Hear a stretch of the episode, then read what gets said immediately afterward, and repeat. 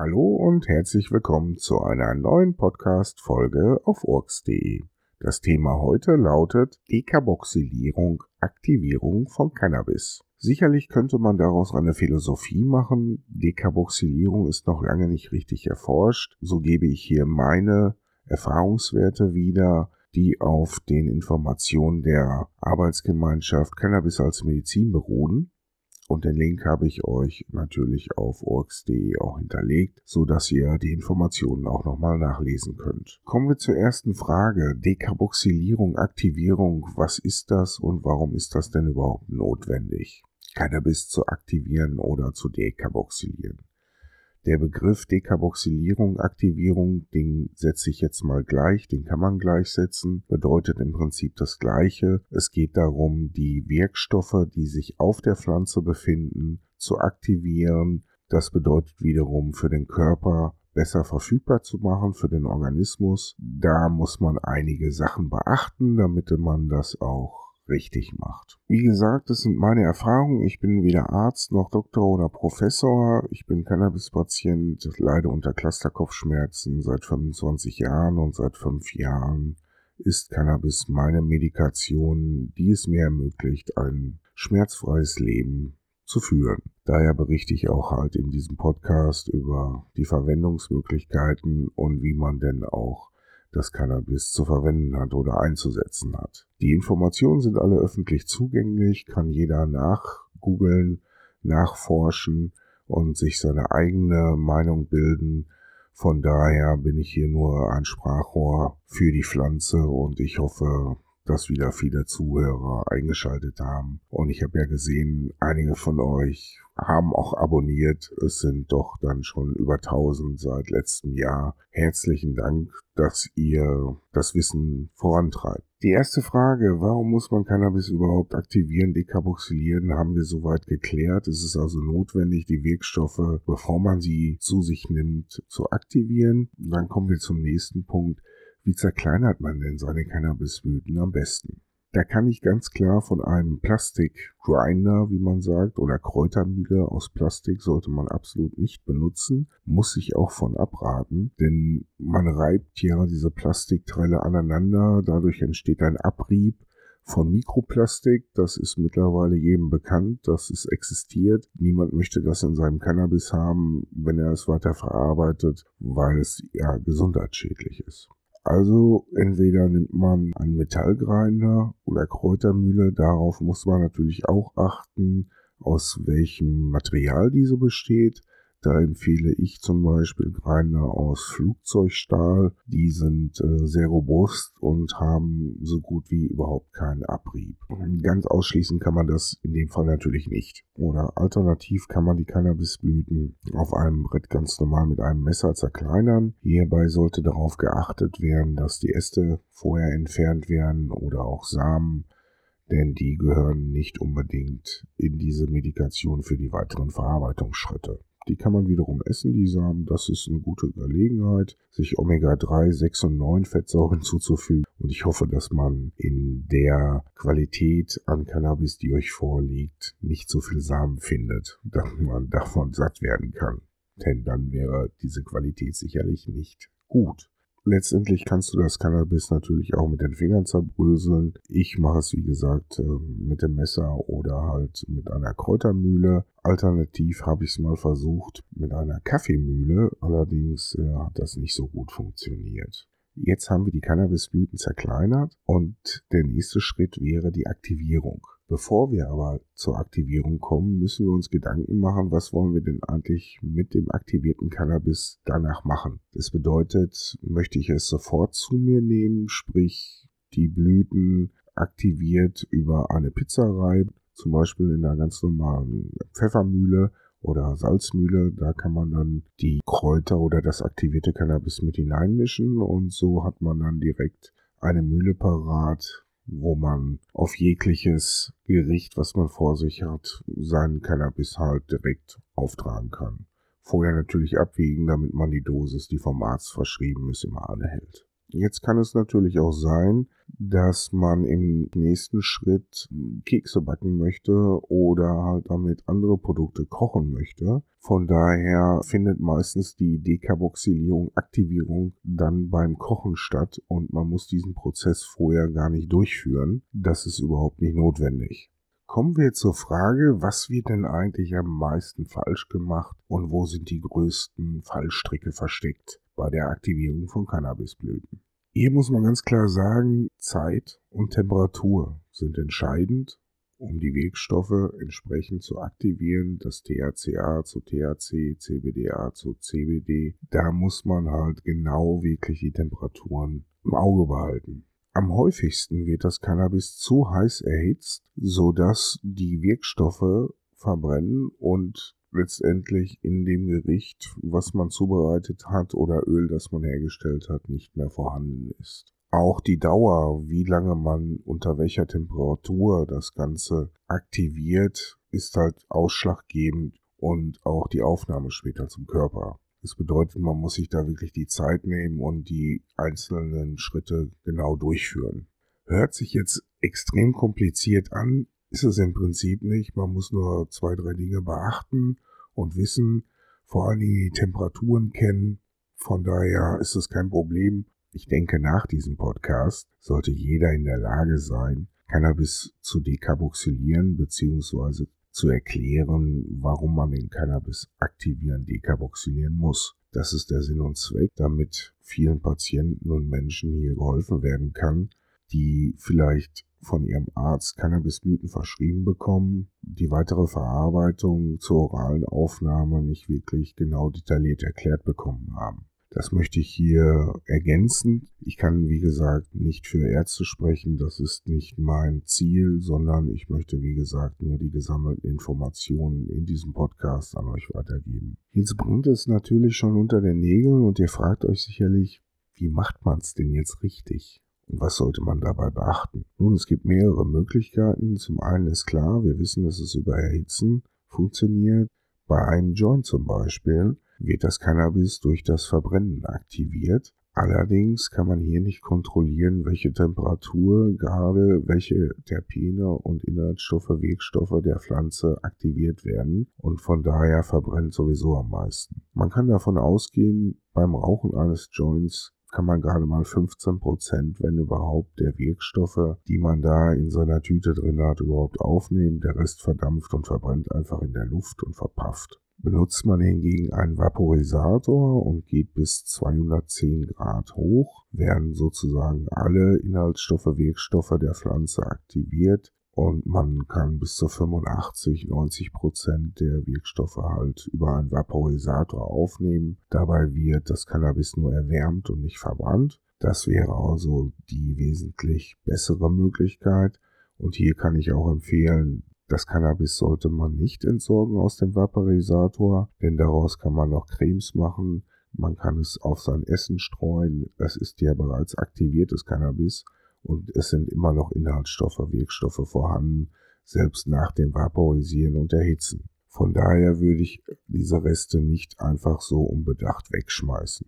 Jetzt möchte ich zum Beispiel Cannabis mir morgens auf mein Tomatenbrot streuen. Das sollte natürlich dann aktiviert sein, damit ich morgens zum Start schon, wenn ich meinen Tomatentoast esse, meine Medikation oral aufnehmen kann. Der Schritt ist ganz einfach. Ich nehme die Menge Cannabis, die ich aktivieren möchte, befreie diese grob von den Stielen, brauche ich einen Backofen. Dieser wird auf 100 Grad vorgeheizt, Ober-Unterhitze, ganz wichtig, nicht die Umluft benutzen. Bei Umluft verkürzt sich die Zeit drastisch. Der ganze Prozess wird von den Zeiten geändert und ist viel komplizierter, weil jeder Backofen agiert da ganz anders. Bei Ober-Unterhitze kann man das wesentlich besser kontrollieren. Vor allen Dingen Niedriggartemperaturen sind in diesem Fall ganz angenehm, um Terpene und die Aromen zu erhalten, die auch pharmakologische Wirkung haben sollen. Jetzt haben wir den Backofen also auf 100 Grad vorgeheizt Für die Dekarboxylierung Aktivierung würde ich ein Glas oder eine Auflaufform nehmen. Dort wird das Cannabis hineingelegt, in den Backofen auf mittlerer Schiene, bei wie gesagt Ober-Unterhitze für 100 Grad, erstmal vorgebacken. Ich bin ja auch Koch, deswegen nenne ich das jetzt mal vorbacken. In dem ersten Schritt bei diesen 20 Minuten bei 100 Grad wird die Restfeuchte aus dem Cannabis verdampft und die ersten Inhaltsstoffe werden umgewandelt, damit unser körpereigenes Endokannabinoid-System die Cannabinoide aufnehmen kann. Nach 20 Minuten erhöht man die Temperatur auf 110 Grad und verschließt die Auflaufform oder das Glas mit etwas Alufolie. Das hat den Sinn und Zweck, dass die Terpene und Aromen, das sind die Gerüche der Cannabispflanze, die vor allen Dingen beim Erwärmen ausströmen, sich nicht in der ganzen Wohnung verteilen, denn das kann unter Umständen schon mal bei dem einen oder anderen Nachbarn für etwas Verwirrung sorgen. Das Cannabis wurde also jetzt einmal für 20 Minuten bei 100 Grad zum Vorbacken, zum Verdampfen in den Backofen aktiviert. Im zweiten Schritt haben wir es auf 110 Grad erhöht für eine Stunde. Das kann man unter Umständen auch auf zwei Stunden erhöhen. Da müsst ihr einfach schauen, welches Ergebnis für euch die bessere medizinische Wirkung hat und gewünscht ist.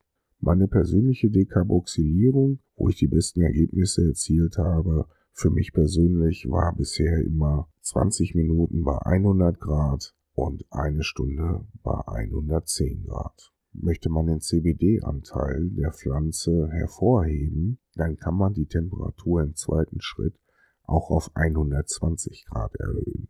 Die nächste Frage, die auch oft gestellt wird, ja, wie ist denn das mit Haschisch? Was ist ein Haschisch überhaupt? Haschisch ist gepresstes Pflanzenmaterial, das dann irgendwann natürlich braun wird, weil es oxidiert ist und es ist durch viele Hände gewandert und wurde gepresst. Man weiß meistens gar nicht, was da drin ist, außer man hat es selbst hergestellt oder man kennt die Quelle den Pharmazeuten, der es halt herstellt. Auch hier gilt das gleiche Prinzip. Haschischsorten müssen natürlich auch aktiviert werden, damit es für den Körper verfügbar gemacht werden kann. Da gelten die gleichen Temperaturen und die gleichen Prinzipien. Da könnt ihr euch natürlich dementsprechend nach orientieren. Was auch häufig falsch gemacht wird, ist die Herstellung eines Cannabis-Tees. Grundsätzlich muss man wissen, Cannabis, die Wirkstoffe befinden sich auf der Pflanze und sind nicht wasserlöslich, sondern sie sind fettlöslich, sie werden mit Alkohol gelöst, mit Glycerin. Da gibt es ganz andere Möglichkeiten. Wenn ich mir also einen herkömmlichen Tee koche, habe ich zum einen überhaupt kein Lösungsmittel, was diese Wegstoffe von der Pflanze ablöst und in den Tee in das Wasser überträgt.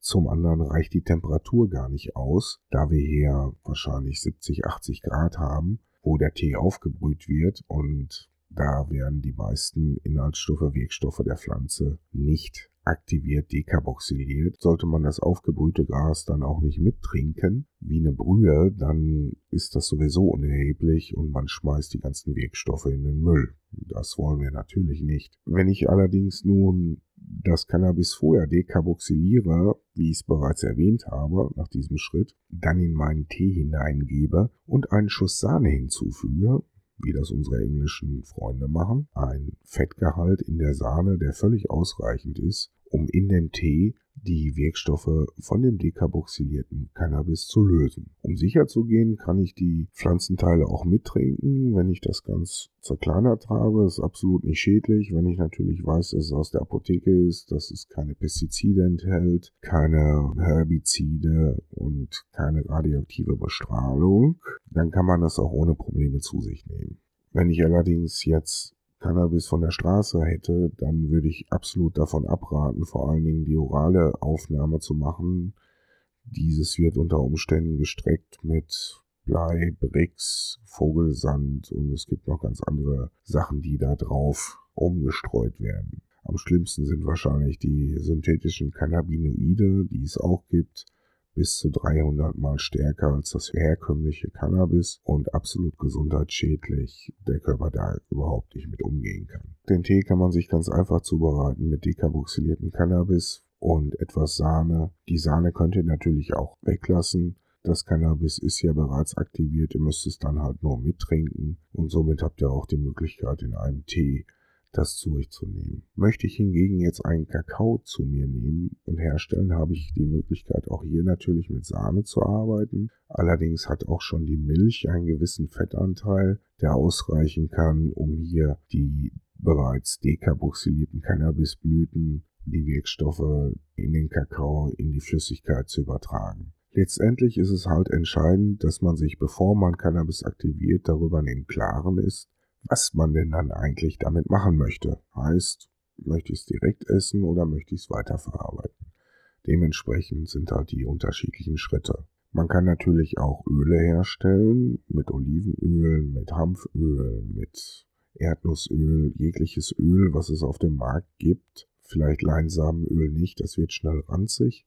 Eignet sich im Prinzip, um daraus ein Cannabisöl zu machen was man auch dann für einen Salat benutzen kann zum Beispiel. Aber auch hier ist wichtig im Vorfeld das Cannabis zu aktivieren, zu dekarboxylieren, weil ihr das Öl ja danach kalt verwendet, dann auch auf den Salat so gibt oder in euer Dressing. Wenn ich mein Cannabis-Olivenöl herstelle, benutze ich einen handelsüblichen Reiskocher.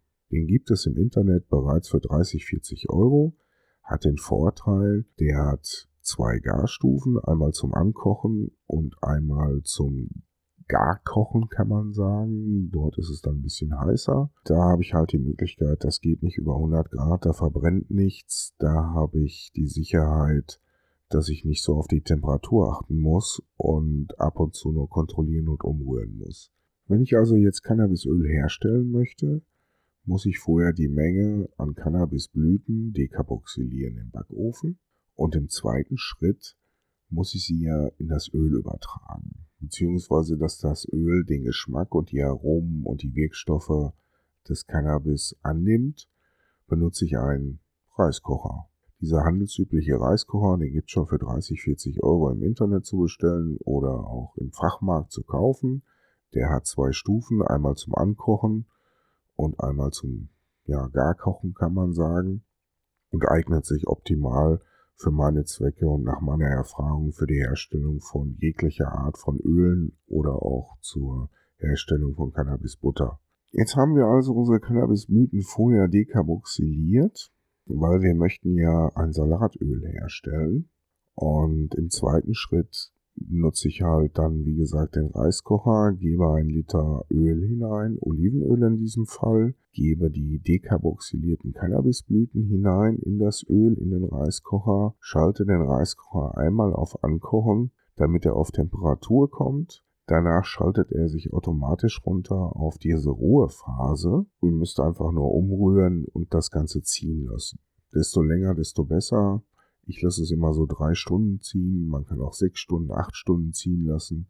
Wichtig immer hierbei elektronisches Gerät nicht unbeaufsichtigt in der Küche stehen lassen. Umrühren, kontrollieren. Bei Öl, da kann nichts verbrennen, nichts anbrennen. Das ist eine super saubere Sache. Nach dieser Zeit den Reiskocher vom Strom nehmen. Das Ganze passieren durch ein Sieb.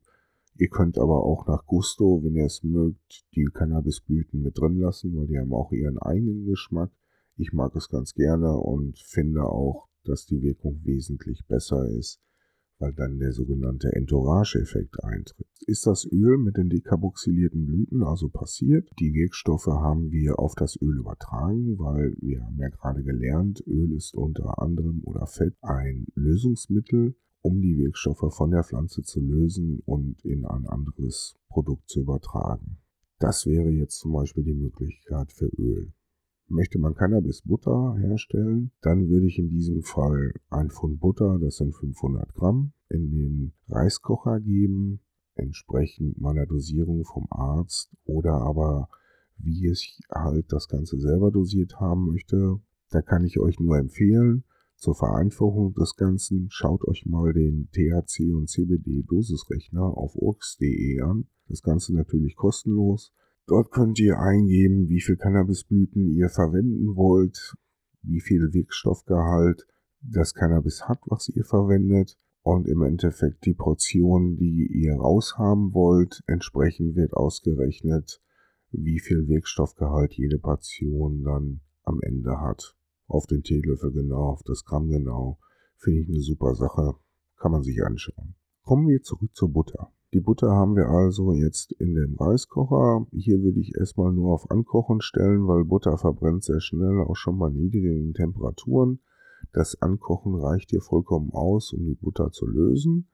Ihr gebt die Cannabisblüten hinein und lasst das Ganze für drei, vier Stunden, am besten sechs Stunden ziehen. Auch hier wieder umrühren und auch vorher dekarboxylierte Cannabisblüten hineingeben, wenn ihr zum Beispiel Kräuterbutter machen wollt und im Anschluss die Butter direkt essen wollt.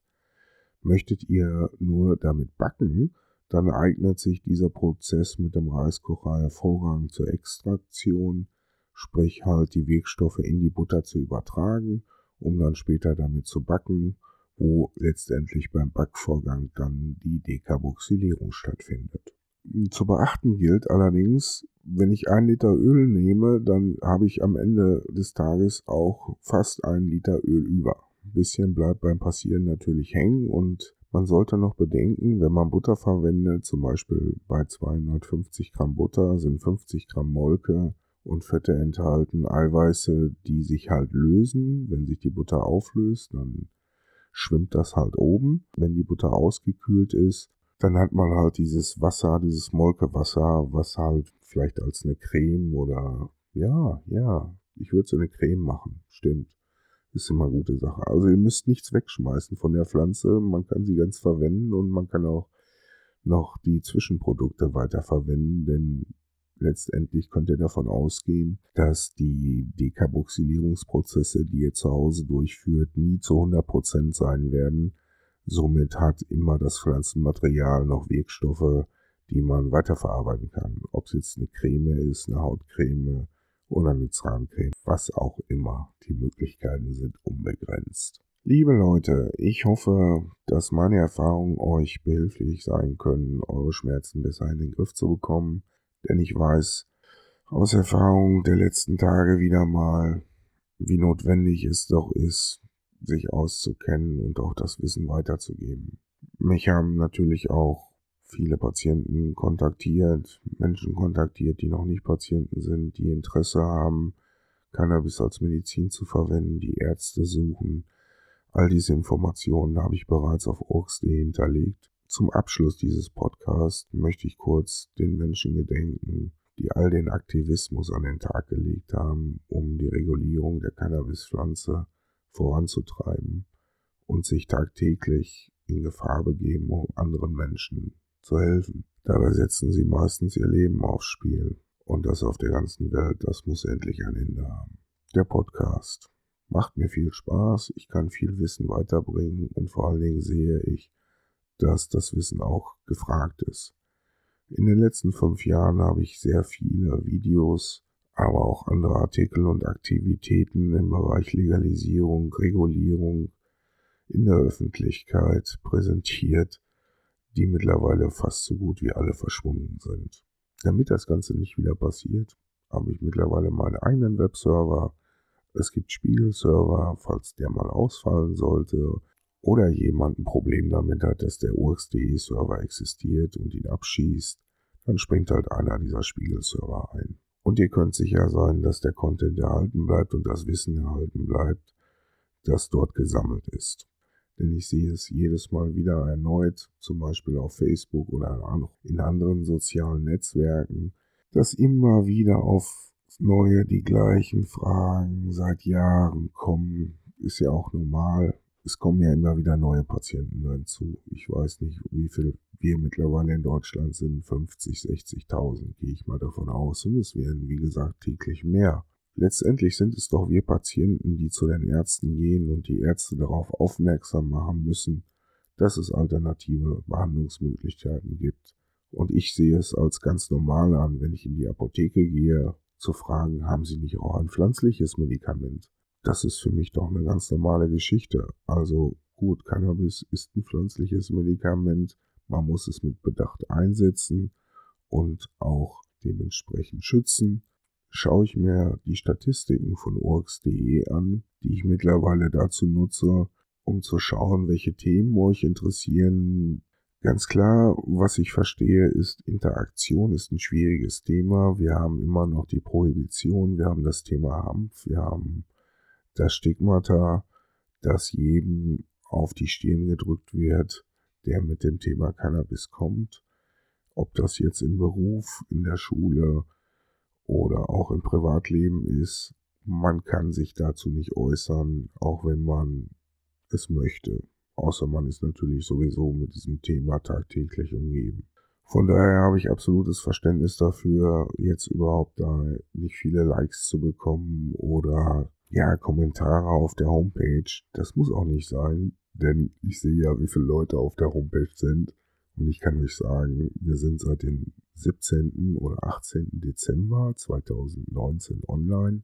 Jetzt sind drei Wochen vergangen und wir haben über 80.000 Aufrufe bereits gehabt der Webseite.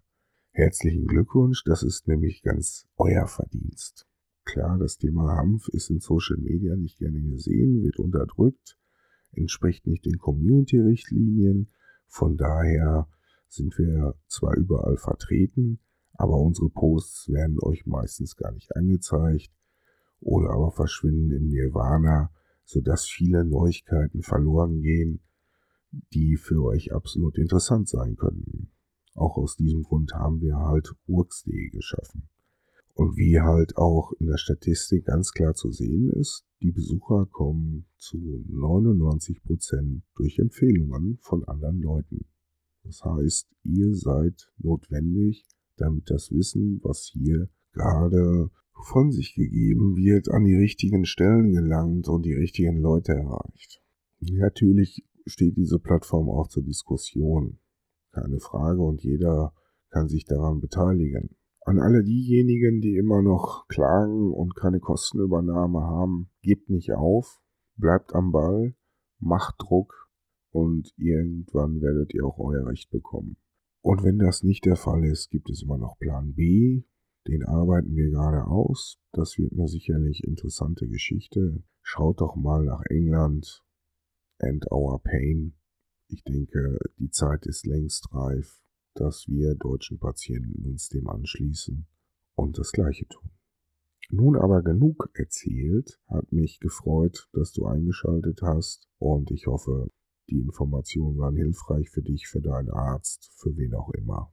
Reich sie weiter, empfehle uns N'oubliez jamais, jede Generation hat ihren Weg. In diesem Sinne, wir hören uns garantiert. Ciao.